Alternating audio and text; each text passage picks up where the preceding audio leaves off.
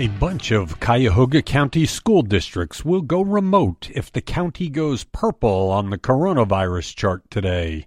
The communities along the Lake Erie shoreline went big for Donald Trump in 2016 and could be the key for Joe Biden to take the state this time.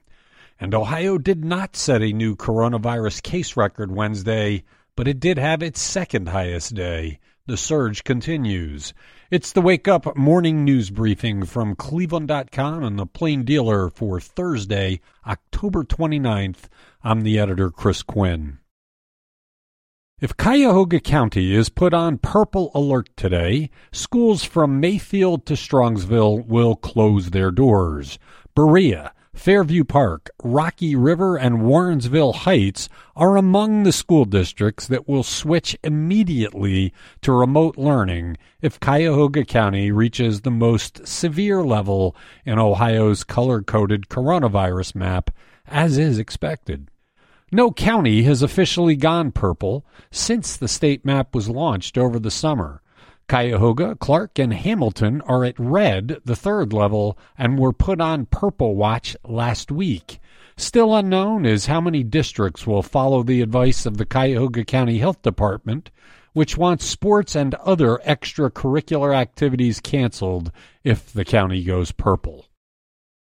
President Donald Trump racked up votes across Ohio's Lake Erie shoreline, traditionally a stronghold of organized labor, playing a major role in a decisive eight point victory in Ohio in 2016.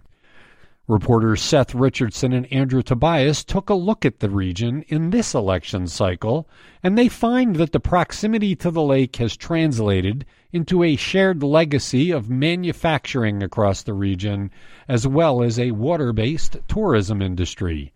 Residents in the area skew older, and the degree to which Joe Biden can bring these counties back into play could help decide whether the Democratic former vice president has any chance of winning here. Check out their story on cleveland.com. Ohio did not set a new coronavirus case record Wednesday, but it had the second most ever with 2,607. The number of deaths increased 17, which is above the 21 day average of 14. This all on a day when Ohio Governor Mike DeWine started to call local officials to coach them on local strategies for battling the coronavirus surge.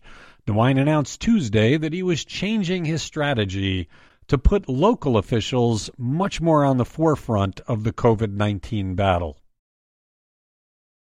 A lot of people in Cuyahoga County appear to have been confused by their absentee ballots this season because they did not see a county-wide library tax question, which they had read about. There's a reason for that. Not all Cuyahoga County voters see the proposed county library tax increase. The measure only appears on ballots of people living in the 47 communities served by the library. If you live in a place with a separate library system, like Cleveland Heights and Lakewood, you don't pay the county tax and you don't get to vote on it.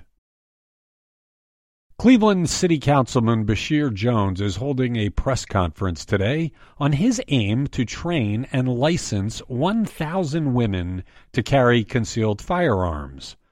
Calling his program Secure Our Women, he is charging them 80 bucks for the training and claims to have 800 people signed up already. He says the program is a response to attacks on women across the city, but his literature does not address the gun problems the city faces. The last time Cleveland had as many homicides as it has experienced this year was more than a quarter century ago. Jones has partnered with seven firearms training companies to get the thousand women trained. Thanks for listening to the Wake Up from Cleveland.com and the Plain Dealer.